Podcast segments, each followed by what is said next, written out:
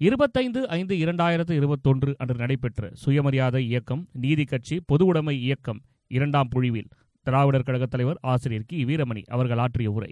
பேரன்பிற்குரிய கழகத்தின் துணைத் தலைவர் வரவேற்புரை ஆற்றிய மாணமிகு கவிஞர் கலிப்பொன்றன் அவர்களே இணைப்புரை வழங்கி கொண்டிருக்கக்கூடிய திராவிட மாணவர் கழகத்தினுடைய செயலாளர் மாணமிகு என்ஆர்எஸ் பிரின்ஸ் பெரியார் அவர்களே. இந்த நிகழ்ச்சியிலே கலந்து கொள்ளக்கூடிய அருமை கழக கொள்கை உறவுகளே தமிழ் அன்பர்களே பகுத்தறிவாளர்களே தோழர்களே சகோதரர்களே சகோதரிகளே உங்கள் அனைவருக்கும் அன்பான வணக்கம். பேராசிரியர் சி. வெள்ளையன் அவர்களுடைய நினைவு அறக்கட்டளை சொற்பொழிவு என்று வருகிற போது அது ஒரு ஆய்வு சொற்பொழிவாக நிகழ்த்த வேண்டும். அது பயனுள்ள அளவிற்கு இன்றைக்கு மற்றவர்களுக்கு ஒரு வரலாற்று பார்வையை தர வேண்டும். தத்துவ ரீதியாக நம்முடைய இளைய தலைமுறை குறிப்பாக இந்த கருத்துக்களை அவர்கள் அசை போட்டு சிந்திக்க வேண்டும் என்ற அடிப்படையிலே தான் திராவிடர் கழகம் தென்னை நீதி கட்சி தொடங்கி நீதி கட்சி திராவிடர் கழகம் சுயமரியாதை இயக்கம் நீதி கட்சி திராவிடர் கழகம் நீதி கட்சி சுயமரியாதை இயக்கம் திராவிடர் கழகம் அதே போல பொது உடைமை இயக்கம் திராவிடர் இயக்கம் எல்லாவற்றையுமே ஒருங்கிணைக்கக்கூடிய ஒரு வாய்ப்பாக ஒரு பரவலாக இருக்கக்கூடிய வாய்ப்பில் எப்படியெல்லாம் சோதனைகள் ஏற்பட்டு அந்த ஒரு இயக்கத்தை நடத்துகின்ற நேரத்தில் ஒரு பக்கம் பரிணாம வளர்ச்சி இன்னொரு பக்கம் சோதனைகள் இவைகளையெல்லாம் அந்த தலைமை எப்படி ஆட்கொண்டது எப்படி எதிர்கொண்டது எப்படி முறியடித்தது என்பதையெல்லாம் விளக்கி ஆதாரங்களோடு சொல்ல வேண்டும். அந்த ஆவணங்கள் பதிவு செய்யப்பட வேண்டும் என்பதற்காகத்தான் இன்றும் அடுத்த நாளும் அடுத்த கூட்டமும் அமைந்திருக்கிறது. அருமை நண்பர்களே உங்களோடு உங்களை சந்திப்பதில் எல்லையற்ற மகிழ்ச்சி. கொரோனா காலத்தில் எல்லோரும் கவலையோடும் அதே நேரத்தில் மிகுந்த எச்சரிக்கையோடும் இருக்கக்கூடிய பகுத்தறிவாதிகளாகிய நாம் மற்றவர்களுக்கும் உதவ வேண்டும் என்கிற சிந்தனையோடு இருக்கக்கூடிய நாம் நம்முடைய காலத்தை பயனுள்ள அளவுக்கு செலவழிக்க வேண்டும் என்ற அடிப்படையில நான் மகிழ்ச்சியாக உங்களோடு பகிர்ந்து கொள்வதில் ஒரு சிறந்த வாய்ப்பு என்று கருதுகிறேன். இதற்கு முன்னாலே கடந்த ஒரு ஆண்டுக்கு மேலாக இப்போது ஒன்றரை ஆண்டு காலமாகிறது ஏறத்தாழ இந்த கொரோனா மார்ச்சிலிருந்து தொடங்கியது.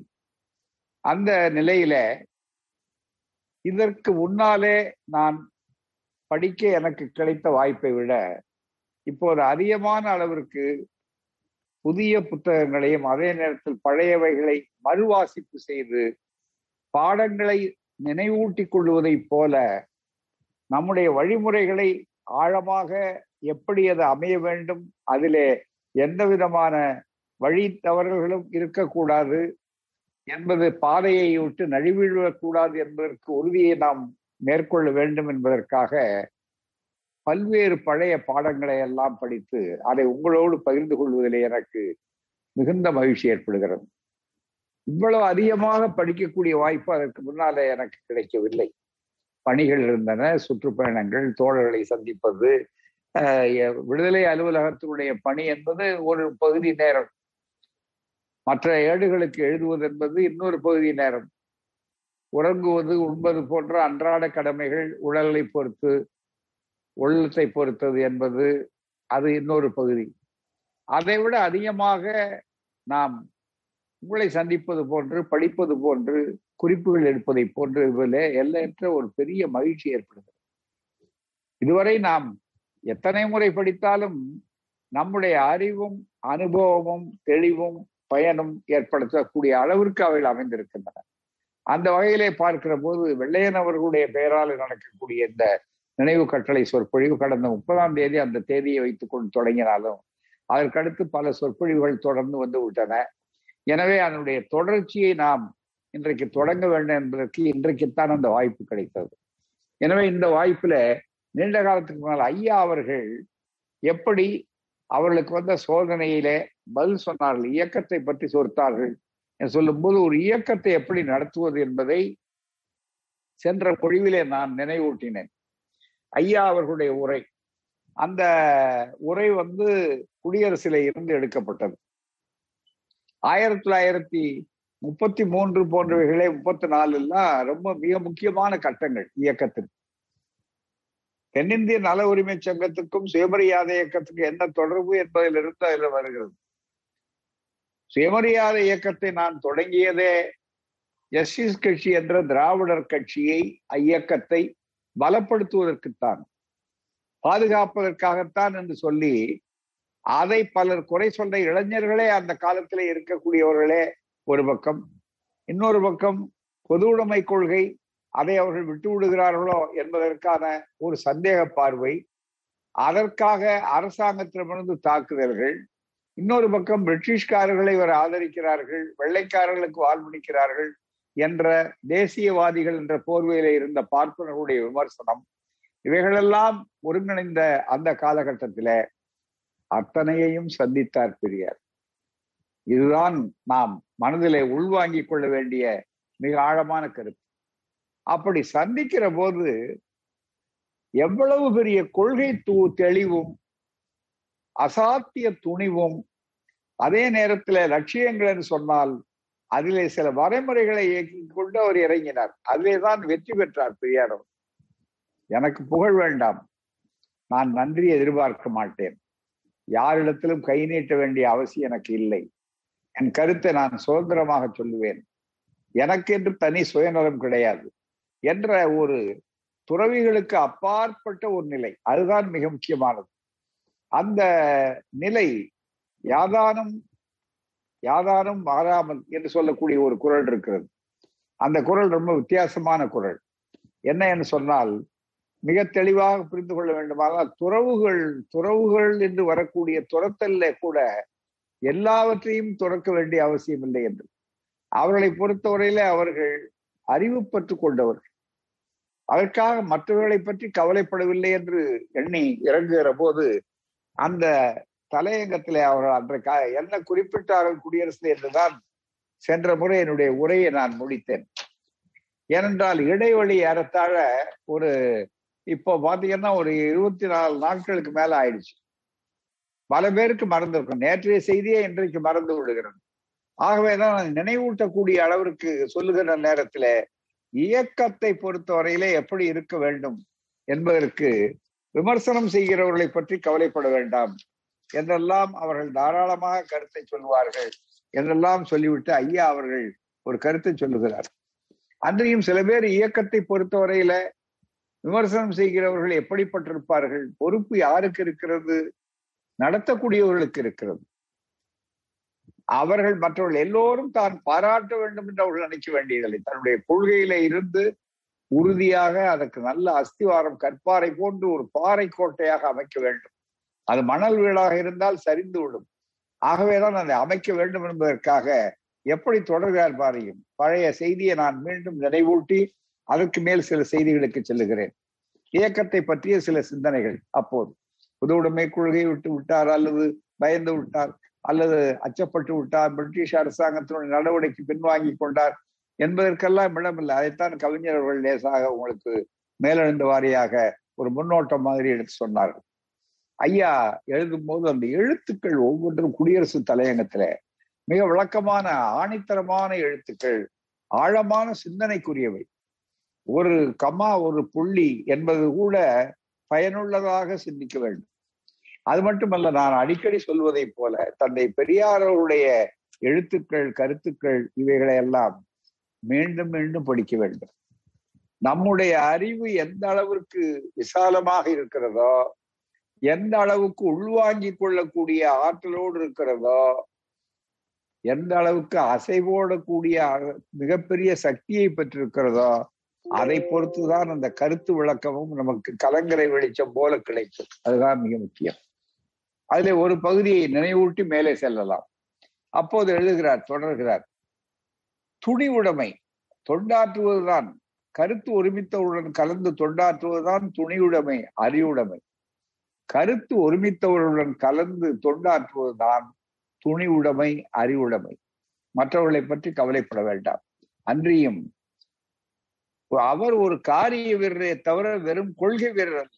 கொள்கையை சொல்லுபவர்கள் வண்டி வண்டியாக இருக்கிறார்கள். கொள்கைகளை கொண்ட திருத்தங்களும் புத்தகங்களும் ஏராளமாக இருக்கின்றன. சிறிது காரியமாவது செய்ய சௌரியமாயிருந்தால் செய்துவிட்டு போவதுதான் மேலே ஒழிய சிறப்பானதே ஒழிய கொள்கைகளை மட்டும் சொல்லிவிட்டு ஜெயிலுக்கு போவது மேலானதாகி விடாது எனவே இந்த ஒரு வார்த்தை போடுறாரு பாருங்க. வித்தியாசமான வார்த்தை. இதுவரையில யாருமே அப்படி பார்த்திருக்க முடியாது. ஏன்னா ரொம்ப நிதானமா படிச்சு ஆழமா சிந்திக்கிறோம் ரெண்டு வகை இயக்கத்துல ரெண்டு வகையானவர்கள். காரிய வீரர் இது ஒரு புது சொல் நாம பார்க்கல. காரிய வீரர் கொள்கை வீரர். இந்த காரிய வீரர் கொள்கை வீரர் என்பவர் பிரச்சாரம் பண்ணி அவர் வாட்டு கொள்கைகளை வகுத்துட்டே போலாம். பெரியாருடைய சிறப்பு ஐயா அவர்களுடைய தனித்தன்மை என்னவென்றால் அவர் கொள்கை வீரராகவும் இருந்தார்கள் லட்சியத்தை உருவாக்கினார்கள் அவர்களே அதை செயல்படுத்தினார்கள் அதற்கு போராட்டம் நடத்தினார்கள் அதன் வெற்றியையும் அறுவடை செய்தார். இந்த இலக்கணத்திலே உலகத்தினுடைய எந்த தலைவரையாவது எந்த சிந்தனையாளராக வைத்து பாருங்க உலகத்தில் நீங்க எவ்வளவு பெரிய சிந்தனையாளர்களை வேண்டுமானாலும் எடுத்து கொண்டு வைத்து ஐயா அவர்களோடு ஒப்பிட்டு பாருங்க அறிவு ஆசான் தந்தை பெரியார் அவர்களோடு ஒப்பிட்டு பார்த்தால் மற்றவர்கள் பெரிய சிந்தனையாளராக இருப்பார்கள். ஆனால் சிந்தனையாளராக இருந்தால் மட்டுமே நண்பர்களே போதாது. அதே நேரத்தில் அவர்கள் சிந்தனையாளராக இருந்தாலும் மிகப்பெரிய அளவிற்கு செயல் வீரர்களாக இருக்க மாட்டார்கள். செயல் வீரர்களாக இருந்தாலும் பின்வாங்கிக் கொள்ளக்கூடிய அவருக்கு இருப்பார்கள் மிக முக்கியமாக. இப்படி மிகப்பெரிய அளவிற்கு இந்த வாய்ப்புகளை எண்ணி பார்க்க வேண்டும். எனவே நான் மிக ஆழமாக சிந்திக்க வேண்டிய ஒரு செய்தி என்னவென்று சொன்னால் இதை தெளிவாக மற்றவர்கள் உணர வேண்டும். அன்றையும் ஒரு காரிய வீரரை தவிர வெறும் கொள்கை வீரர் அல்ல. கொள்கையை சொல்லுபவர்கள் வண்டி வண்டியாக இருக்கிறார்கள். கொள்கையை கொண்ட புத்தகங்களும் ஏராளமாக இருக்கின்றன. சிறிது காரியமாவது செய்ய சௌரியம் இருந்தால் செய்துவிட்டு போவதுதான் மேலே ஒழிய கொள்கை மட்டும் சொல்லிவிட்டு ஜெயிலுக்கு போவது மேலானது தியாகம் கூட சில செய்யலாம். ஜெயிலுக்கு போவது ஒரு பெரிய தியாகமே அல்ல என்பது பெரியார்கள் சொல்வார்கள். பல நேரங்களிலே பாராட்டும் போது ஜெயிலுக்கு போவது ஒரு பெரிய தியாகம் அல்ல. அது என்னுடைய மகிழ்ச்சிக்காக தண்டனையை வேற ஏற்கிறோம் அது வேற விஷயம். ஆனா அதை விட அவர்கள் எதை நினைக்கிறார்கள்? அந்த மக்களுக்கு போய் அந்த கொள்கை போய் வேறு செய் சேர வேண்டும். அதுதான் மிக முக்கியம். அந்த அடிப்படையை அவர்கள் வற்புறுத்துகிறார்கள். ஆகவே காரியத்தில் சாத்தியமானதையே எவ்வளவோ எதிர்ப்புகளுக்கும் தொல்லைகளுக்கும் இடையில் செய்ய முயற்சிக்கிறார். இதற்கு பெயர் ஏன்னா மூணாந்தா மூணாவது பெயர் எழுதுற மாதிரி அந்த குடியரசு தலையகத்துல எழுதுறார். தான் நேரடியா எழுதல. பெரியார் இப்படி செய்கிறாருன்னு விளக்கம். தன் தன்னிலை விளக்கத்தை மாற்றி சொல்லுகிறார்கள். அது பழ அவருடைய முறைகளிலே ஒன்று. ஆகவே காரியத்தில் சாத்தியமானதையே எவ்வளவோ எதிர்ப்புகளுக்கும் தொல்லைக்கும் இடையிலே செய்ய முயற்சிக்கிறார். இதற்கு பெயர் கோழை என்றாலும் துரோகம் என்றாலும் எனக்கு கவலை இல்லை. அப்ப இடத்துல தன எனக்கு கவலை இல்லை தனக்கு கவலை இல்லை. கோழை என்பது செய்வதற்கு சௌரியமுள்ள காரியங்களை விட்டு விட்டு ஓடுவதாகும். துரோகம் என்பது மக்களுக்கு தொல்லை கொடுத்து விட்டு சுயநலத்துக்கு பின்வாங்குறாங்க அடாட அடாட இந்த ரெண்டு வியாக்கியானமும் எழுதி வைத்துக் கொள்ள வேண்டியது மிக முக்கியமாக. கோழை என்பதற்கு என்ன பொருள் பொது வாழ்க்கையில? செய்வதற்கு சௌரியமுள்ள காரியங்களை விட்டுவிட்டு ஓடுவதே ஆகும். துரோகம் என்பது மக்களுக்கு தொல்லை கொடுத்து இன்று அவருக்கு செய்வதற்கு சௌரியமுள்ள காரியம் எதையும் விட்டு விட்டு ஓடவில்லை. இரண்டாவதாக யாரிடத்தில் எவ்வித வாக்குறுதி கொடுத்தோ கடவுள் கடுகளவாவது தம் சுயநலத்துக்கு பிரதி பிரயோஜனம் அடைந்தோ வேறு எந்த சுயநல காரியத்திற்கோ ஆசைப்பட்டு பின்வாங்கி விடவில்லை அதை விட ரொம்ப முக்கியம் என்னன்னா பாமர மக்கள் என்ன நினைப்பார்களோ என்று பண்டித மக்கள் என்ன நினைப்பார்களோ என்று கூட்டு தோழர்கள் நினைப்பார்களோ என்றோ பயந்து கஷ்டப்படுவது துணிவுடைமையாகாது அந்த துணிவுடைமை என்பது இருக்கிறதே கருத்து ஒருமித்தவர்களுடன் கலந்து தொண்டாற்றுவதே துணிவுடைமையும் அறிவுடைமையும் ஆகும். இதெல்லாம் நமக்கு யாரு இயக்கம் நடத்தக்கூடியவர்களுக்கு பாடங்கள். மனதில் வைத்துக் கொள்ளணும். துணிவுடைமை அறிவுடைமை எல்லாம் எப்படிப்பட்டது? அந்த துணி உடைமை என்பது இருக்கிறதே. கருத்து ஒருமித்தவருடன் கலந்து தொண்டாற்றுவதே துணி உடைமை அறிவுடைமை ஆகும். கருத்து ஒருமித்தவர்களே அவரது உயிர் தோழர்கள். இங்கதான் பெரியாருடைய வெற்றி இருக்கு. எத்தனை பேர் என்பது முக்கியமல்ல. எத்தனை லட்சங்கள் என்பது முக்கியமல்ல. அது சில நூறு பேர்களாக இருக்கலாம். விரல் விட்டு எண்ணக்கூடியவர்களாக இருக்கலாம். ஆனா அவர்கள் உயிர் உயிர் தோழர்கள்ங்கிறார். அதுதான் மிக முக்கியம். பெரியாருடைய வெற்றியே அவருக்கு உயிர் தோழர்கள் உண்டு. அவருக்காக எல்லாவற்றையும் கொடுப்பார். இன்றைக்கு இந்த இயக்கத்துக்கு இருக்கிற பெருமை இளைஞர்கள் அந்த அளவுக்கு பக்குவமா இருக்கிறார் என்பதுதான் மிகப்பெரிய அளவுக்கு அவருடைய விளைச்சல். திராவிடம் ஆயிரங்காலத்து பயிராக இருக்கிறது என்று சொன்னால் இன்றைக்கும் எதிரிகளால் எத்தனையோ விஷமங்கள் செய்தாலும் இந்த இயக்கத்தை அசைக்க முடியவில்லை என்று சொன்னால் அந்த அசைக்க முடியாது இருப்பதற்கு அடித்த காரணம் என்ன நண்பர்களே? இதுதான். எனவே கருத்து ஒருமித்தவர்களே அவர் உயிர் தோழர்கள் உயிர் தோழர்கள்.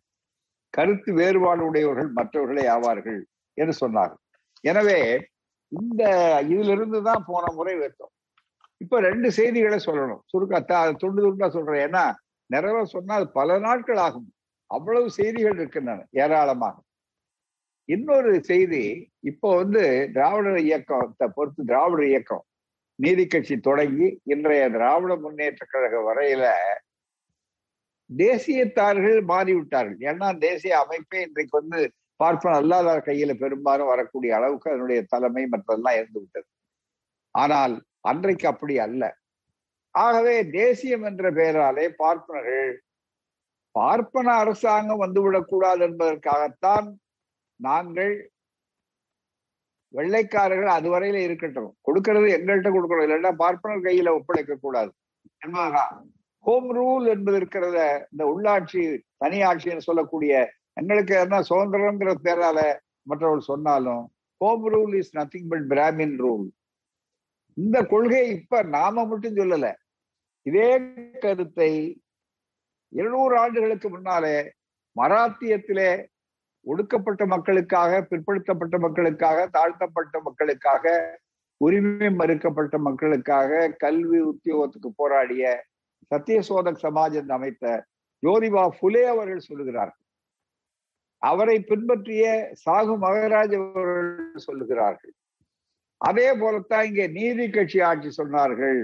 அதனால்தான் பெரியார் அவர்கள் சைமன் கமிஷனை நாங்கள் வரவேற்கிறோம்னு சொன்னார்கள். அப்போது ஐயோ இவர்கள் வெள்ளைக்காரர்களை வரவேற்கிறார். சொன்ன இல்லை எங்களுக்கு பிராமின் ரூல் இதற்கு அவர்கள் வாய்ப்பாக என்ன செய்தார்கள்? அன்னி பெர்சன்ட்டை பயன்படுத்தினார்கள் ஆகவே பிராமின் ரூல் என்று சொல்லுகிற போது உள்ளாட்சியை எனக்கு பார்ப்பர் ஆட்சியா வெள்ளைக்கார ஆட்சியான்னா வெள்ளைக்காரன் எனக்கு சமத்துவம் கொடுக்குறான். ஆனா இவன் சமத்துவம் கொடுக்கறது இல்லையே. ஐயா அழகா சொன்னாரு. பல முறை சொல்லியது இதுக்கு தொடர்பான செய்தி ஆனதுனால நான் விளக்கமா உங்களுக்கு விளக்கி சொல்றேன். தேசாபிமானம் சொல்லும் போது கூட அதுக்கு ஒரு விளக்கம் சொன்னார். ரொம்ப அழகா மனித பற்றுக்கு அடையாளமா சொன்னார். என் பக்கத்துல ஒருத்தர் பக்கத்து வீட்டுக்காரர் இருக்கா? பத்தாயிரம் பேருக்கு அப்பாலுன்னு வந்த வெள்ளைக்காரர் இருக்கா? அவன் வந்த உடனே ஹலோ என்று சொல்லி என் கையை குலுக்குகிறான். என் கையை பிடித்து குலுக்குகிறான். என் பக்கத்து வீட்டுல இருக்கிறவன் என் பார்வை படக்கூடாது. நான் அருகே வந்தால் தீட்டுப்பட்டு விடுவான். காரணம் நான் கீழ் ஜாதி அவன் மேல் ஜாதி என்று நினைத்து கொண்டு என்னை பார்த்தவுடன் ஓடுகிறான் அவன் பக்கத்து வீட்டுக்காரன். ஆனால் எனக்கு நெருங்கியவன் யார்? மனிதத்தன்மையில நெருங்கியவன் யார்? எனவே எனக்கு பக்கத்து வீட்டுக்காரன் எனக்கு நண்பன் அல்ல. பத்தாயிரம் பேருக்கு அப்பால் வந்தாலும் மனித நேயத்தோடு இருக்கக்கூடிய கைகுலுக்குகிறானே அவன் தான் எனக்கு நண்பன் என்று எந்த தத்துவ அடிப்படையிலே சொன்னார்களோ? தேசாபிமானமா மனிதாபிமானமா? என்ற கேள்வியை கேட்டு எனக்கு மனிதாபிமானம் தான் முக்கியம். தேசம் உலகம் என்பதெல்லாம் அப்புறம். மண்ணுக்கு இருக்கிற மரியாதையை விட மனிதனுக்கு கொடுக்க வேண்டிய மரியாதை மிக முக்கியமானது. என்ற அந்த மனிதத்துவம் மனிதம் என்பதை காப்பாற்று ஏன்னா பெரியாருடைய கொள்கையை சமத்துவத்துக்காக பிறந்தது சுயமரியாதை இயக்கம். அந்த சுயமரியாதை இயக்கம் எதற்காக என்று சொல்கிற நேரத்துல ஐயா அவர்கள் ரொம்ப அழகாக அந்த சமுதாயம் என்னென்ன செய்திருக்கிறது என்பதை எல்லாம் சொல்லுகிறார்கள். அதை அடுத்த உரையில வைத்துக் கொள்ளலாம். இப்ப இதுக்கு தொடர்பா ரெண்டு செய்தி ஆகவே உடனே என்ன சொல்றாரு வெள்ளக்காரர்கள் இவருக்கு வந்து ஆதரித்தவர்கள். அத அன்றைக்கு காங்கிரஸ்காரர் விட்ட இப்ப பாத்தீங்கன்னா இப்ப ஆர் எஸ் எஸ் காரர் இவர் என்னவோ பெரிய தேசபக்தர் மாதிரியா இவர் பெரிய போராட்டத்தில் இருந்தவாறு இவர் வந்து எங்க இருந்தாருன்னு தெரியாது. அது மட்டும் இல்ல இவர் அந்த காலத்துல எதுவும் அந்த எதிலையும் பங்களிப்பே இல்லை. நம்மை பார்த்து இவர்கள் குற்றம் சொல்வதற்கு ஐயோ இவர்கள் எல்லாம் தேசபக்தி விரோதம் மிகப்பெரிய அளவுக்கு. தேசபக்தர்கள் அல்ல. என்னெல்லாம் இவர்கள் விரலை சுட்டுகிறார்களே அவர்களுக்காக சொல்லுகிறோம். இந்த நாட்டில் மற்றவர்கள் யாரும் சொல்லுவதற்கு முன்னாலே சுயமரியாதை இயக்கம் என்ன செய்தது என்றால் நம்முடைய இளைஞர்கள் வரலாற்றை தெரிந்து கொள்ள வேண்டும். காங்கிரஸை பற்றி போடுகிற போது காங்கிரஸ் எப்படி ஆரம்பித்தது? பத்தாண்டுகள் எப்படி ராஜ கடவுள் வாழ்த்தையும் பாடினார்கள் ராஜ வாழ்த்தையும் பாடினார்கள் எனவே ராஜ விசுவாசம் கடவுள் பக்தி ரெண்டையும் சேர்த்துதான் தீர்மானம் போட்டார்கள் பத்தாண்டு. வென்றபால் மாதிரி வெள்ளைக்காரர் இருந்தார்கள். பிறகுதான் அவர்கள் மாறினார்கள் என்று காங்கிரஸ் கரைவடைந்த வரலாறுகளும் உண்மைகளும் என்று புத்தகம் கூட மறுபதிப்பு வருகிறது. அப்படிப்பட்ட சூழ்நிலையில அருமை நண்பர்களே நீங்கள் தெளிவாக நினைத்துக் கொள்ள வேண்டிய செய்தி என்னவென்றால் சுயமரியாதை இயக்கம் அதனுடைய லட்சியம் என்று வருகிற போது மிக தெளிவாக அப்போதே அவர்கள் அந்த லட்சியம் தெளிவு என்று வருகிற போது அதை என்ன என்று பதிவு செய்திருக்கிறார் ரொம்ப பேருக்கு இளைஞர்களுக்கு இந்த செய்தியை சொல்லணும். நம்முடைய இயக்கம் கொள்கை என்று வந்தால் அந்த கொள்கை அந்த இலக்க லட்சியம் என்பது என்ன என்று வருகிற போது அன்றைக்கு ஆங்கிலத்திலும் போட்டார்கள். ஏன்னா வெள்ளைக்காரர்களுக்கு மற்றவர்களுக்கு தெரியணும். தமிழ்ல போட்டா மட்டும் போதாது. அதுல the aims and ideals of the self respect party of south India சுயமரியாதை இயக்கத்தினுடைய லட்சியங்களும் கொள்கைகளும் என்ன நோக்கங்களும் என்ன என்று சொல்கிற போது அதுல the attainment of complete independence from the British and other forms of capitalist governments அதாவது அதையே அவர்களே தெளிவான வகையில மொழிபெயர்த்தே போடுகிற போது தெளிவாக எடுத்து அதிலே சொல்லுகிறார்கள். நம்முடைய நோக்கமே என்னன்னா அதை எடுத்து அவர்களுக்கு அந்த எங்களுடைய நோக்கம் அவர் வெள்ளைக்காரர்கள் ஆட்சியிலிருந்து வாடுவதுதான் அப்படின்னு. இந்த இயக்கத்தை மாற்றுவது என்பதை மிக தெளிவாக எடுத்து சொல்லி பூரண விடுதலை வேண்டும். அதுதான் மிக முக்கியம். பூரண விடுதலை வேண்டும். இந்த கருத்தை ரொம்ப தெளிவா எடுத்து சொல்லியிருக்காரு. சுயமரியாதை இயக்கணம் சுயமரியாதை இயக்க லட்சிய வேலை திட்ட கூட்டு நடவடிக்கை. பிரிட்டிஷ் முதலிய எந்தவித முதலாளித்தன்மை கொண்ட ஆட்சியிலிருந்தும் இந்தியாவை பூரண விடுதலை அடைய செய்வது. இது எந்த ஆண்டு? நன்றாக இந்த தீர்மானம் போட்டப்பட்டது ஒன்று ஒன்று ஆயிரத்தி தொள்ளாயிரத்தி முப்பத்தி மூணு. எங்களை மாதிரி இப்ப படிக்கிறவன் அப்ப வந்து ரெண்டு மாச குழந்தைய கூட இல்லை நான். கேட்கிற நீங்க இன்னும் மற்றவர்கள். நாம கருவுல கூட சில பேர் இருந்திருப்போம் அதுக்கு பிறகு வந்த இளைஞர்கள் இருப்பார் ஏன்னா இந்த ஆண்டுகள் இந்த வரலாறே தெரியாது அப்ப ஆர் எஸ் எஸ் பங்கு என்ன? இன்னைக்கு ஏதோ பெரிய தேசபக்தர்கள் மாதிரி யார் பேசினாலும் அவர்களை புரிந்து கொள்ள வேண்டும். சுயமரியாதை இயக்கம் பூரண விடுதலை அந்த நேரத்துல. வெள்ளைக்காரர்கள் வந்து வெள்ளைக்காரனே வெளியேறு என்று வெளியேறு என்று ஆரம்பித்த இயக்கம் நாற்பத்தி ரெண்டுல அதற்கு முன்னாலே ஒரு தீர்மானம் போட்டிருக்கிறார் என்பது உண்மை. ஆனால் அந்த அடிப்படையில பார்க்கும்போது திராவிடர் கழகம் வெள்ளைக்காரனை இருக்க சொன்னார்கள் இருக்க சொன்னார்கள் அவனுக்கு வாழ்விடித்தார்கள் என்றெல்லாம் சொல்லக்கூடிய அளவுக்கு ரொம்ப கொச்சையா பேசினார். அதுக்கு தந்தை பெரியார் சத்தியமூர்த்திக்கே சொன்னார் அந்த காலத்துல. ரொம்ப அந்த காலத்துல ரொம்ப தரக்குறைவாக மேடையில வேகமாக அவர்கள் பேசுகிற நேரத்துல இவர்களெல்லாம் பிரிட்டிஷ்காரர்களுக்கு பூட்ஸை நக்கியவர்கள் என்று அவர்கள் கூட்டத்துல சொன்னார். பிரிட்டிஷ்காரர்கள் காலை நக்கியவர்கள் என்று சொன்னார். உடனே பெரியார் சொன்னார் ஆமாப்பா நான் வாதத்துக்காக சொல்றேன். பாப்பாங்கால நக்கிறத விட அது ரொம்ப அசிங்கமா இருக்கும். அதை விட அவன் சாக்ஸ் போட்டிருக்கான் சுத்தமா இருக்கும் அவன் காலு. என்று இப்படி பதில் அதாவது பதிலுக்கு பதில். அவெல்லாம் பொதுக்கூட்டங்களிலேயே சொல்லி இருக்கிறார் எனவே சுதந்திரம் என்பது இருக்கிறத அதை பொறுத்தவரையில் அதுக்கு ரெண்டு வியாக்கியானம். எது சுதந்திரம்? எது சுயராஜ்யம்? அதைத்தான் சங்காரவில் சொன்னார். சமதர்ம ராஜ்யமா சுயராஜ்யமா? அதே மாதிரி பிராமின் ரூல் ஹோம் ரூல் என்று சொல்லக்கூடிய நம்முடைய சொந்த ஆட்சி என்ற பேராலே எல்லாம் பார்ப்பனர்கள் மத்தியில் அப்படித்தானே கொடுத்து விட்டு போறார்கள்? அதை பெரியார் அவர்கள் எப்போது உணர்ந்து பேசினார்கள் என்று சொன்னால் சுயமரியாதை இயக்கத்தை தொடங்குவதற்கு முன்னாலேயே பெரியார் அவருடைய சிந்தனை என்பது இருக்கிறது இருக்கிறது என்பதற்கு தான் பிராமினோக்ரசி ஹேர்மாதேவி குருகுல போராட்டத்துல ஒன்றாக உட்கார்ந்து பிள்ளைகளுக்கு பரிமாற முடியாது என்ற தகராறு ஏற்பட்டு காந்தியாருக்கு சமரச முறையிலே போன போது காந்தியார் என்ன தீர்வு சொல்றாரு? வர்ணாசிரம தர்ம நம்பிக்கை உள்ளவர் அவர். இல்ல இல்ல பார்மன பிள்ளைகள் இருக்கிறதுனால அவர் வாவேஸ் ஐயர் சொல்றாரு. ராவண சமையல்காரர்கள் வைக்கலாம் டாக்டர் வரதராஜ நாயுடு திருவிக்காவும் பெரியாரை விட ஸ்ட்ராங்கா இருக்கிறாங்க. இல்ல கூடாது. அது என்ன அர்த்தம்? அப்பவும் ஜாதியை தானே நீங்க வலியுறுத்துறீங்க அப்ப அவர் சமைச்சாதான் மேலுன்னு சொல்லக்கூடிய அளவுக்கு ஜாதியை வலியுறுத்துறீங்களே காந்தி சொன்னாலும் ஏற்றுக்கொள்ள மாட்டோங்கிறாரு. அந்த நேரத்துல ஆயிரத்தி தொள்ளாயிரத்தி இருபத்தி நாலுல சேலத்துல நடந்த பொதுக்கூட்டத்திலே பெரியார் பேசுகிறார். காங்கிரஸ் தலைவராக இருக்கிறார். அப்போது என்ன சொல்றாரு? The caste question must be settle before the British leave leave this country otherwise there will be Brahmanocracy பார்ப்பன நாயகம் தான் ஏற்படும். டெமோக்ரஸிக்கு பதிலாக பிராமினோக்ரஸி ஒரு ஆங்கில வார்த்தையை காயின் பண்ணி உருவாக்கி கொடுக்கிறார். மிக முக்கியமா. எனவே நண்பர்களே சுதந்திரத்துக்கு எதிராக போராடினார்கள் சுயமரியாதை இயக்கத்தவர்கள். திராவிடர் இயக்கத்தவர்கள் அல்ல. தங்களுடைய சுதந்திரம் அதற்கு பறிபோகிறது. தங்களுடைய சமத்துவம் அதனாலே மற்றவர்களால் பறிக்கப்படுகிறது. நிரந்தரமாக தாங்கள் அடிமைகளாக தங்கள் உரிமைகளை விட்டுவிட தானே பார்க்கிறோம். ஆட்சி மாற்று நேரத்திலே பெரியார் அவர்கள் எவ்வளவு தொலைநோக்கோடு சொன்னார்கள். இது ஒரு மேடவர். அவ்வளவுதான் தவிர வேற ஒண்ணுமே இல்லை. ரொம்ப தெளிவா எடுத்து சொன்னார்கள். எனவேதான் மிகப்பெரிய அளவிற்கு ஒரு வாய்ப்பை சொல்லுகிற நேரத்துல அவர்கள் இருப்பார்கள் இன்னும் கேட்டா ஐயா அவர்களுடைய கருத்து ரொம்ப வேகமாக சொல்லுகிற நேரத்துல ஒரு கருத்தை சொல்லுகிறார். ஒரு இடத்துல எழுதும்போது ரொம்ப வேகமா சொல்றாரு. இல்ல நாம எல்லாரும் ஒன்னாதானே இருக்கிறோம்.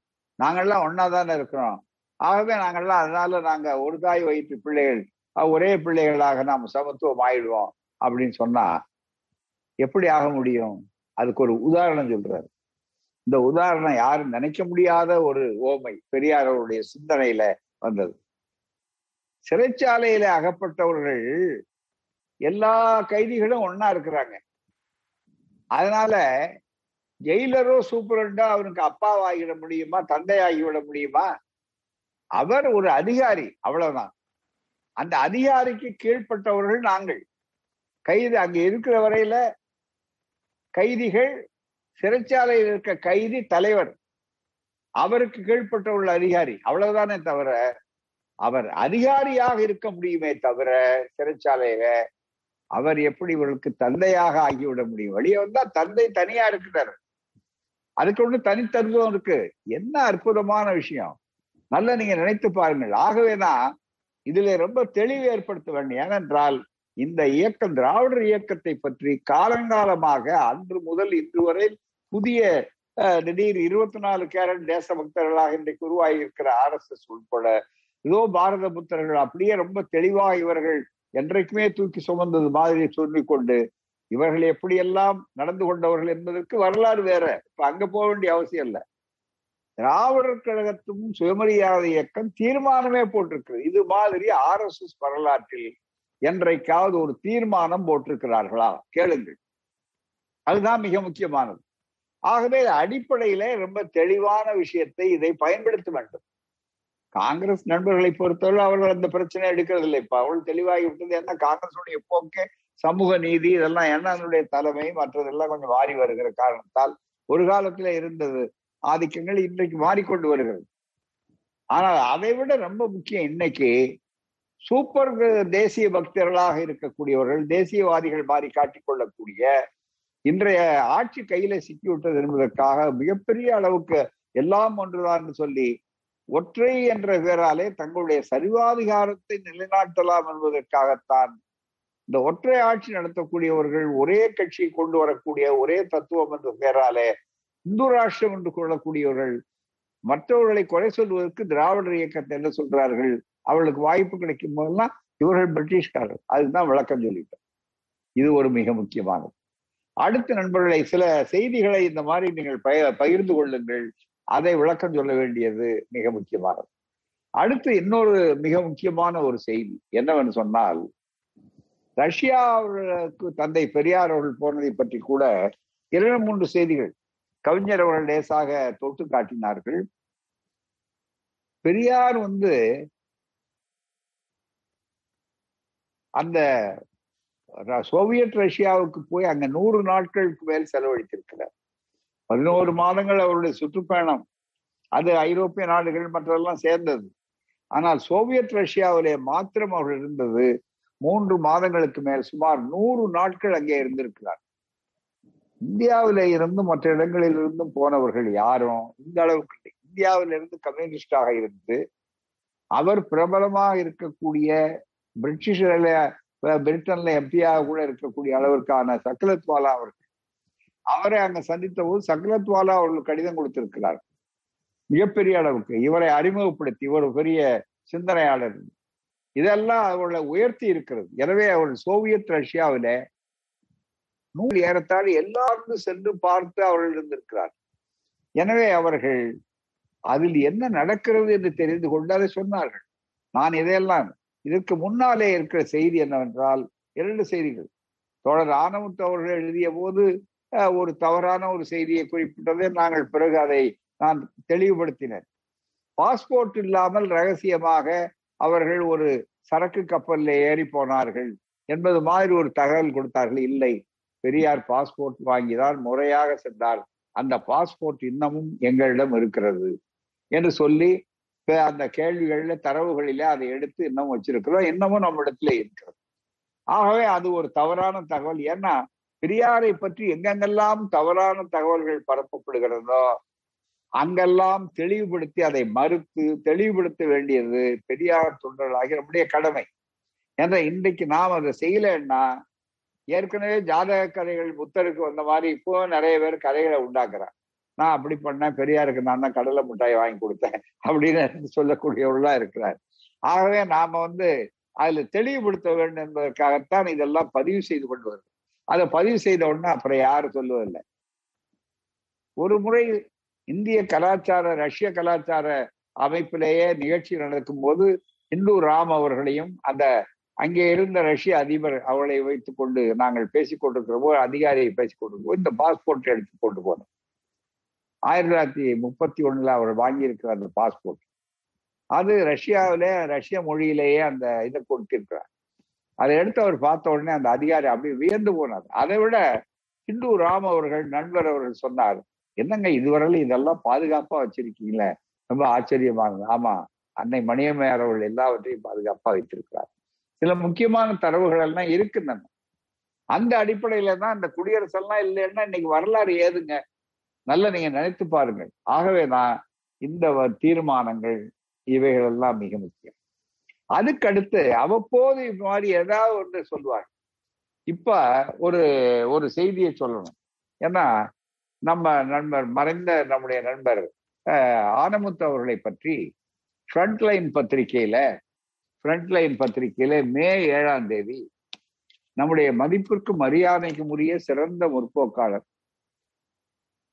சென்னை பல்கலைக்கழகத்திலே பேராசிரியர் வந்து ஓய்வு பெற்று இன்றைக்கும் நல்ல நம்முடைய திராவிட இயக்க கருத்துக்களை எல்லாம் முற்போக்கு இடதுசாரி சிந்தனையும் உடையவராக இருக்கக்கூடிய பேராசிரியர் வி. அரசு அவர்கள் ஒரு கட்டுரை எழுதியிருக்கிறார். அவருடைய சிறப்புகளை எல்லாம் எடுத்து குருஸ் நீதிக்காக போ போராடிய போராடி என்று தோழர் ஆனமுத்து அவர்கள் மறைந்த உடனே அவரை பற்றி எழுதியிருக்கிறார்கள். அவருடைய சிறப்புகள் இதெல்லாம் எழுதியிருக்கிறார்கள். இதுல ஒரு தகவல் இருக்கிறது. என்ன அந்த தகவல் எழுதிக்கொண்டே வருகிற போது எப்படியோ எல்லா செய்திகளையும் சிறப்பாக தொகுத்து கொடுக்கக்கூடிய நம்முடைய பேராசிரியர்கள் இந்த இடத்துல யாரோ சொன்னதை கேட்டு செவிவழி செய்திகளை கேட்டோ அல்லது ஏதோ ஒரு தவறான தகவல் இடம்பெறும்படியாக அந்த கட்டுரையிலே ஒன்று செய்து விட்டார். என்ன அந்த தவறான தகவல் என்று சொன்னால் நண்பர்களே உங்களுக்கு தெரியும். ரஷ்ய அதாவது மார்ஸ் ஏஞ்சல்ஸ் அவர்களுடைய அந்த கொள்கை கம்யூனிஸ்ட் மேனிஃபெஸ்டோவை மொழிபெயர்த்து முதல் முதல்ல குடியரசுல வெளியிடுறாரு. அந்த குடியரசுல தான் வெளியிட்ட உட்பாடு தான் அதுக்கப்புறம் தான் சோவியத் ரஷ்யாவுக்கே போறாரு. சோவியத் ரஷ்யாவுக்கு போயிட்டு வந்து இவர் வெளியிடல. அதுதான் மிக முக்கியமானது.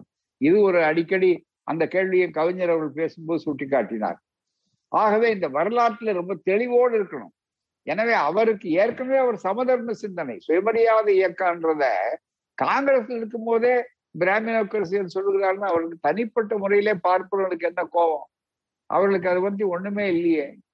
கடவுள் மேலேயோ மதத்து மேலேயோ இல்லை. அவருக்கு சமத்துவம் மனித நேயம். அதுதான் மிக முக்கியம். அதை ரொம்ப அழகா ஒவ்வொரு முறையும் அவருடைய கொள்கையில எடுத்து தெளிவாக சொல்லுகிறார். என்னுடைய இயக்கம் நான் யாருக்காக எதிரல்ல மக்கள் சமத்துவமா இருக்கணும். பெண்களுக்கு சமத்துவ உரிமை கிடைக்கணும். அதுதான் மிக முக்கியம். ஆகவே என்னுடைய இயக்கம் அதுதான். அதுக்கு எங்கெங்கெல்லாம் வாய்ப்புகள் கிடைக்கிறது என்று சொல்லும்போது அவருக்கு முதலில் அதற்கு தடையா இருப்பது வருணம். வருணத்தை ஒட்டிதான் நம்முடைய நாட்டிலே வர்க்கம். இதுல ரொம்ப தெளிவா இருக்காரு. ஏன்னா Periyar is an original thinker ஒப்பற்ற சுய சிந்தனையாளர் அந்த சுய சிந்தனையை அவர் வந்து அந்த சுய சிந்தனையில சிந்தித்து சொன்னதுதான். எனவே நான் அவர்கள் இன்னொரு புத்தகத்தை பார்த்து கொள்ளி வைத்துக் கொண்டவர் அல்ல.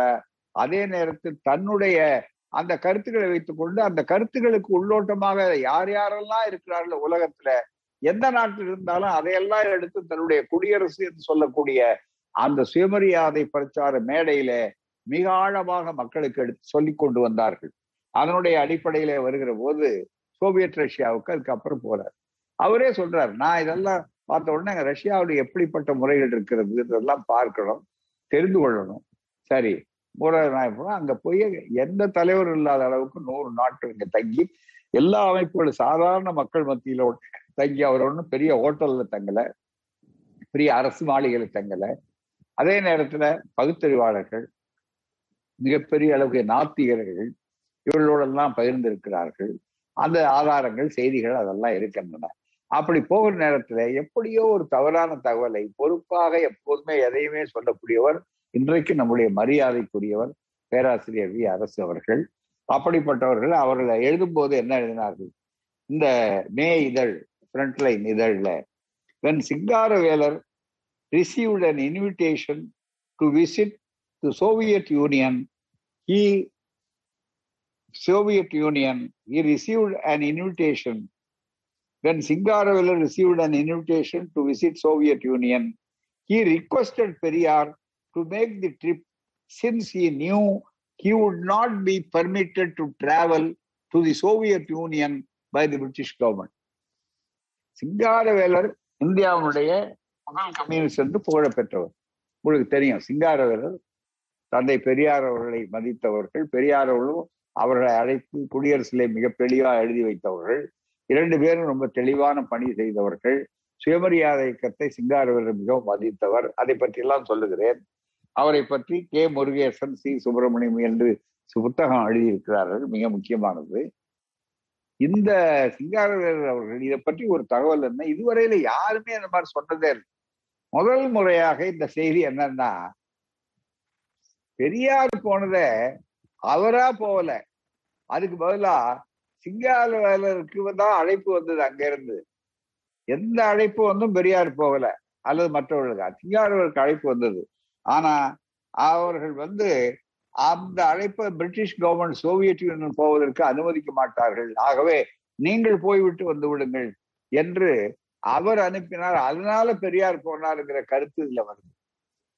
இது ஏன் மறுக்கணும்னா அவர் பெரிய அளவுக்கு இவளை கொச்சம் கொடுத்து இவளுக்கு பதில் சொல்லணுங்கிறதோ அல்லது விவாத பொருளாக்கணுங்கிறதோ அல்ல போராட்டம். மாறாக நம்ம நாட்டுல உண்மைகளையே திருத்தி திருத்தி சொல்றான் அந்த மாதிரி வரும்போது என்னாச்சு? நாளைக்கு ஆய்வாளர்கள் தான் ரொம்ப ஆபத்தானவர்கள். இந்த ஆய்வாளர்கள் ஆராய்ச்சியாளர்கள் சொல்றவங்க உடனே இந்த தரவு எடுத்து இவரே கட்டுரை எழுதியிருக்கிறார். இவர் மிக முக்கியமான பேராசிரியர். இவர் வந்து அதுவும் ஃப்ரண்ட் லைன் ரொம்ப தரமான ஒரு பத்திரிக்கை. அதுல போய் எழுதும்போது இப்படிப்பட்டு எழுதியிருக்கிறார்கள். அதற்கு எந்த மறுப்பும் அது வரையில வரல. திராவிட கழகத்துல இருந்தோ மற்றதோ அல்லது மற்றவர்கள் யாரும் மறுக்கலன்னு சொன்னா அது மறுக்காம விட்டா அது உண்மையாயிடும். ஆகவே நான் இதுக்கு கொஞ்சம் கூட துளி கூட ஆதாரமே கிடையாது. இது உடனே நண்பர் நம்முடைய பொருளாளர் குமரேசன் அவர்களை அழைத்து பதில் தெளிவாக சொல்லி ஃப்ரண்ட் லைன் ஆசிரியர் அவர்களுக்கும் சொல்லி அவர் கடிதம் எழுதி அனுப்பிச்சாச்சு. போற இயக்க சார்பாக.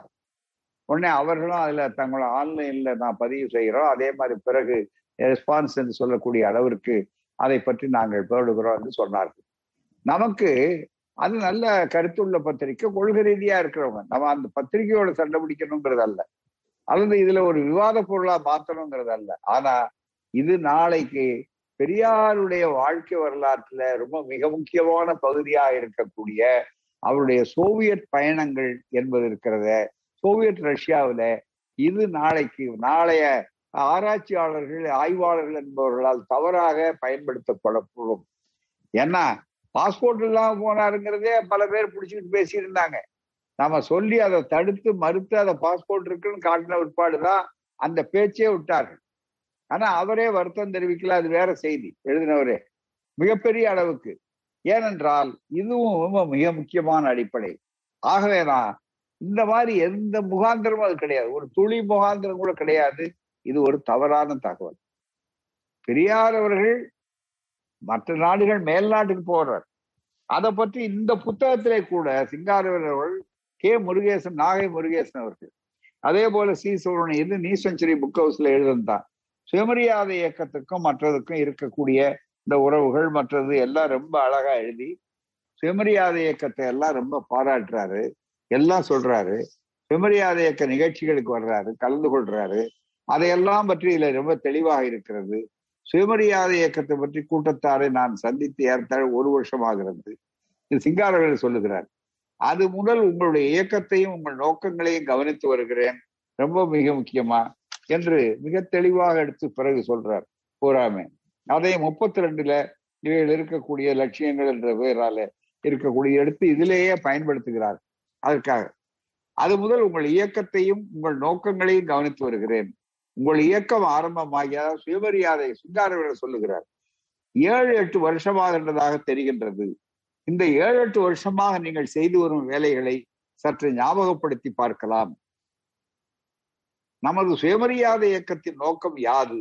உங்கள் கூட்டங்களின் நடவடிக்கைகளையும் பிரசங்கங்களையும் உங்கள் இயக்கத்தை ஆதரித்து பேசும் குடியரசு சண்டமாருதம் புதுவை முரசு குமரன் தமிழன் முதலிய பத்திரிகைகளையும் நியூஸ் பேப்பர்ஸ் சஞ்சிகைகளையும் ஜேர்னல்ஸ் கேட்டும் வாசித்தும் வந்ததில் உங்கள் இயக்கத்தின் நோக்கம் இன்னதென்று விளங்குகிறது. அதாவது சுயமரியாதை இயக்கம் சுங்கார் அவர் சொல்றார் முதலாவது மதங்களையும் மத கோட்பாடுகளையும் அவை சம்பந்தமாக எழும் மூட நம்பிக்கைகளையும் நமது சமூக வாழ்க்கையினின்று நீக்க வேண்டும் என்ற கோரிக்கை முதன்மையானது என்று நான் எண்ணுகிறேன். இரண்டாவதாக ஜாதி வேற்றுமைகளையும் களைந்து ஜாதி சமூக வித்தியாசங்களையும் நீக்க வேண்டும் என்பது உங்கள் கோரிக்கையாகும். இவ்விரண்டும் உங்கள் இயக்க நோக்கங்களில் முக்கிய சீர்திருத்தங்களாகும். இதிலே கூட ஜா தந்தை பெரியார் சொல்லுவார் ஜாதி வேற்றுமை நீக்கிறதுடைய இல்லை ஜாதியை ஒழிக்கிறது? தான் அது அம்பேத்கர் சொன்ன மாதிரி ஜாதியை அழிக்கணும் அன்ஹிலேட் தி காஸ்ட் சிஸ்டம் அதே மாதிரி ஜாதி ஒழிப்பு இதுதான். ஜாதி வேற்றுமைகளையும் கலைந்து ஜாதி வித்தவதையும் உங்கள் கோரிக்கையாகும். இவ்விரண்டும் உங்கள் நோக்க முக்கிய சீர்திருத்தங்களாகும். பெண்களின் சமூக தாழ்வையும் போக்கி அவர்கள் நிலையையும் உயர்த்தி ஆணுடன் பெண்ணும் சரிசமத்துவம் பெற வேண்டும் என்ற கோரிக்கையும் உங்கள் நோக்கங்களில் முக்கியமானதாகும். உங்களுடைய சுயமரியாதை இயக்கம். இந்த சமூக சீர்திருத்தங்கள் யாவையும் கொள்ளத்தக்க இயக்கம் என்றே எண்ணத்தகும். இந்த இயக்கத்தை போன்று எந்த ஒரு இயக்கமும் இவ்விதமாக நமது சமூக ஊழல்களை வே ஊழல்களை வேர்களை களைய ஒரே காலத்தில் எழுந்ததை அறியோம். இது மாதிரி யாரும் வரல? இவ்வளவு பெரிய ட்ரிபியூட்ஸ் கொடுத்திருக்கிறார். செம்மறியா இயக்கத்தை பற்றி முதல் கம்யூனிஸ்டான சிங்காரவேலர் அவர்கள் உங்களுடைய இயக்கத்தை one of the most comprehensive social reform organisation என்று கூறக்கூடும். அந்த கார்களில் மூழ்கி கிடக்கும் நாட்டை இரண்டொரு பிரசங்கத்தால் சீரடைய செய்ய சுயமரியாதையோர் நினைக்கிறார்கள் போலும் உங்களுடைய ஆற்றல் இவ்வளவில் நிற்க நமது என்று ஆரம்பிக்கிறார்கள். ஆகவே சுயமரியாதை இயக்கத்தினுடைய மிக முக்கியமான தத்துவங்கள் இவைகளையெல்லாம் பற்றி பேசி தந்தை பெரியாரருடைய சிறப்புகளை பற்றி எல்லாம் இந்த இடத்திலே மிக ஆழமாக எடுத்து இந்த புத்தகத்திலேயும் முருகேசன் அவர்களும் அவரோடு கூட இணைந்த கோ ஆதர் சொல்லக்கூடிய சி. எஸ். சுப்பிரமணியம் அவர்களும் பல பக்கங்களிலே எழுதிவிட்டு இறுதியாக ஒரு கருத்தை கூட சொல்லுகிறார். என்னன்னா உங்களுக்கு தெரியும். சுயமரியாதை இயக்கத்தை எப்படியோ அரசாங்கத்துக்கு ஒரு தவறான எண்ணம் ஏற்பட்டு விட்டதாகவும் கவிஞர் சொன்னார் பாருங்க. அவர்கள் சுயமரியாதை இயக்கத்தை நசிக்கிடுவதும் முடிவு செய்திருக்கிறார்கள் என்ற அந்த தலையங்கத்தில் பெரியார் முப்பத்தி ஒண்ணு மூணு ஆயிரத்தி தொள்ளாயிரத்தி முப்பத்தி ஐந்து குடியரசில் மீண்டும் துவக்கப்பட்டு விட்டது. கையொப்பமிட்டு மன்னிப்பு விஷயத்தை பற்றி ஒரு தலையங்க எழுதினார். மன்னிப்பு கேட்டார் என்று. அதுல சொல்லுகிற போது இந்த மன்னிப்பு கேட்டார்கள் என்று சொன்னால் நானியன் நாத்திகன் என்ற அந்த புத்தகம் வெளியிட்டதற்காக ஜீவானந்தத்தையும் கிருஷ்ணசாமியையும் கைது செய்தனர்? அப்போ அவர்கள் மன்னிப்பு கேட்டார்கள் சொல்லக்கூடிய அளவுக்கு எழுதும்போது கையொப்பமிட்டு இந்த மன்னிப்பு விஷயத்தை பற்றி எழுதினார்கள். சுயமரியாதை இயக்கத்தை பற்றி எப்படியோ அரசாங்கத்துக்கு ஒரு தவறான எண்ணம் ஏற்பட்டு விட்டதாகவும் அந்த சுயமரியாதை இயக்கத்தை நசிக்கூடுவது என்று முடிவு செய்திருக்கிறாள் என்று தனக்கு தெரிந்ததும் தான் ரஷ்யாவுக்கு சென்று திரும்பிய பின்னரும் தனக்கும் தன் நண்பர்களுக்கும் சிஐடி போலீசாரால் பல தொல்லைகள் ஏற்பட்டு வந்துள்ளது என்ற தலையங்கத்தில் குறிப்பிட்டிருக்கிறார்.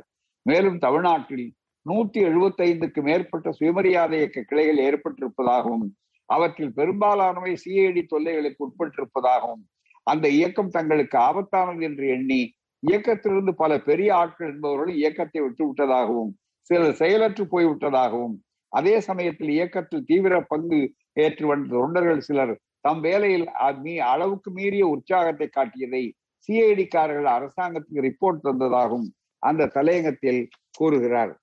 இந்த தலையங்கம் எனது அறிக்கையின் விளக்கம் என்ற தலைப்பில் வெளிவந்துள்ளது. கூறார். இந்த அடுத்த பகுதியை கவனிங்க அதில் ஈவேரா கூறியதில் முக்கியமானது இந்த இடம்தான் சிறப்பு. ஐயா அவர்கள் எவ்வளவு அறிவுராணயத்தோடு எல்லா கட்டத்திலும் நடந்திருக்கிறார். தன்னுடைய சொந்த வாழ்க்கையிலிருந்து பொது வாழ்க்கையிலிருந்து அவர்கள் உண்மையின் பக்கம்தான் நின்றிருக்கிறார்கள். எதையும் மறைத்ததே கிடையாது. ஒளிவு மறைவின்ற ஒரு தலைவர் அவர். கூறாமே. அதோட அதுல சொல்றாரு இந்த தலையங்கம் யாரு? இந்த புத்தகத்துல எழுதும்போது கே முருகேசனம் சி எஸ் சுப்பிரமணியம் எழுதி நியூ செஞ்சுரி புக் ஹவுஸ் போட்ட இந்த புத்தகத்துல பக்கம் நூத்தி ஐம்பதுல சொல்லுகிறார் இந்த தலையங்கம் எனது அறிக்கையின் விளக்கம் என்ற தலைப்பில் வெளிவந்துள்ளது. அதில் ஈவேரா கூறியதில் முக்கியமானது இந்த இரு தோழர்களும் அதாவது ஈவே கிருஷ்ணசாமி பா ஜீவானந்தம் மன்னிப்பு கேட்டுக்கொண்டு விடுதலை அடைந்தார்கள் என்பதற்கு அவர்களே முழு ஜவாப்தாரிகள் அல்ல என்பதையும் பெரும்பான்மையான அளவுக்கு நானே ஜவாப்தாரி என்பதை முதலில் தெரிவித்துக் கொள்கிறேன். ஐயா எழுந்த அப்படியே அடைப்புக்குறிகள்ல போட்டுட்டு பிகின் கொட்டேஷன் அடைப்புக்குறிகள்ல போட்டுட்டு பிராக்கெட்ல இவங்க என்ன எழுதுறாரு அதுல? ஈவேரா அவர்களின் நேர்மைக்கும் தைரியத்துடன் பொறுப்பேற்கும் தலைமைத்தன்மைக்கும் உதாரணமாகும் அதுதான் மிக முக்கியம். பெரியார் அவர்கள் தன்னை கீழே சொல்றாரு ஜீவானந்தம் சொல்றாரு. அதுக்கு என்ன கட்டுப்படுறாரு? அவங்க மன்னிப்பு கேட்டாருன்னு அவங்க கேட்கல. அது நான் தான் பொறுப்பு. ஒரு தலைமைன்னா மற்றவருடைய தவறோ மற்றவர்கள் நடத்துறதுக்கோ நான் பொறுப்பு. ஐயா சொல்லிதான் நடந்தது. ஆகவே அதை யாரும் சொல்ல மாட்டாங்க. அவங்கள விட்டுருவாங்க. அவங்க கேட்டாங்க நான் என்ன பண்றதுன்னு சொல்லுவோம் தப்பிச்சுக்கணும்னு நினைப்பாங்க. தன்னுடைய இமேஜ் தன்னுடைய பெருமை தன்னுடைய புகழ் குறையக்கூடாது. இதுதான் பல தலைவர்கள் சராசரி தலைவர்களுடைய போக்கு. ஆனா பெரியார் வித்தியாசமானவர். பெரியார் ஒரு தனித்தன்மையான இமயம் போன்று அவர் அவரிடத்தை எட்டி பிடிக்க முடியாது. மிகப்பெரிய அளவிற்கு. இதை அப்படியே சொல்லி மேலும் தலையங்கத்தை எழுதும் போது அப்படின்னு எழுதி இவ்வளவு சொல்லுகிறார். இவ்வளவு சிறப்பாக எழுதக்கூடிய இந்த நூலில எதற்காக இதை எடுத்து சொன்னேன்னா தந்தை பெரியாரவருடைய சிறப்புகளை மட்டும் எடுத்து சொல்வதற்காக மட்டும் நண்பர்களை சொல்லவில்லை நான். இவ்வளவு எழுதி இவ்வளவு பாராட்டி இருக்க இடத்துல எங்கேயாவது ஒரு சிறு குறிப்புல சிங்காரவேலருக்கு தான் அழைப்பு வந்தது. அந்த சிங்காரவேலர் அழைப்புக்கு பதிலாக பெரியார போ சொன்னாருன்னா இருக்கு பெரியார. அது மட்டுமல்ல இதுல இன்னொன்னு ரொம்ப தெளிவா ராகை முருகேசன் எப்பவும் திடல்ல தான் இருப்பார். அவர் கடைசி காலத்துல கூட நாம தான் விழாக்கள்லாம் கூட நடத்தினோம் அதை பாண்டியன் அவர்களே பாராட்டி சொன்னார். எங்க இயக்கம் நடத்துறதை விட நீங்க தான் முதல்ல முந்தி கொண்டு நடத்தியிருக்கிறீர்கள். நாங்க என்று சொல்லி அவர்கள் அந்த விளக்கம் சொன்னார்கள். அப்படிப்பட்ட நேர்மையான உழைக்கக்கூடியவர்கள் எல்லாருக்கும் ஒரு பை போட்டுக்கொண்டு ஒரு அவ்வப்போது அறிக்கைகளை அச்சடிச்சு கொடுத்துக்கிட்டே இருப்பார் கடைசி வரையில நாகை முருகேசன் அவர்கள். அந்த இடத்துல எந்த இடத்திலும் இந்த மாதிரி ஒரு குறிப்புகளே இல்லை. இதுவரையில யார் இடத்திலும் இல்லை. உடனடியாக அதை செவிவழி செய்திகள் என்றுதான் அவள் கேட்டபோது அவள் செவிவழி செய்திகள் ஏதோ ஒன்று இருக்கார்கள் எந்த புத்தகத்துல அது ஆதாரம் எனவேதான் எதற்காக இதை சொல்கிறேன் என்றால் ரெண்டு மூன்று தவறான கருத்துக்கள் பரப்பக்கூடாது சுயமரியாதை இயக்கத்தை பற்றி என்பதற்காகவும் அதே நேரத்துல உண்மைகள் தவறான திருவிவாதத்துக்கு ஆளாகக்கூடாது என்பதற்காக தான் சுதந்திரத்துக்கு எதிரானவர்கள் என்பது எவ்வளவு பெரிய பொய்? முப்பத்தி மூணுல போட்ட சுயமரியாதை இயக்க தீர்மானம். அதுக்கு முன்னாலே ஹோம் ரூல் என்பதை எதிர்த்தனுடைய நோக்கம் என்ன? சுதந்திரம் என்பது சமத்துவத்துக்கு விரோதமாக சுதந்திரம் என்று சொன்னால் யாருக்கு சுதந்திரம்? மேடவர் வாங்கினவனுக்கு சுதந்திரம். அதுதான் மிக முக்கியம். என்ற அந்த கருத்துக்கள் தெளிவுக்காகத்தான் மிக முக்கியமாக இந்த கருத்துக்களை இளைஞர்கள் தெரிந்து கொள்ள வேண்டும். தெரிந்தால்தான் இந்த இந்த சோசியல் மீடியாவில் அதுல எல்லாம் பல விஷயங்கள்ல தவறான தகவல் பறக்கிற போது பதிலடி கொடுக்கக்கூடிய அளவிற்கு ஆதாரங்களை இதுல இருந்து எடுத்து சொல்லக்கூடிய இந்த வாய்ப்புகளை பயன்படுத்தி கொள்ள வேண்டும் என்பதற்காகத்தான்.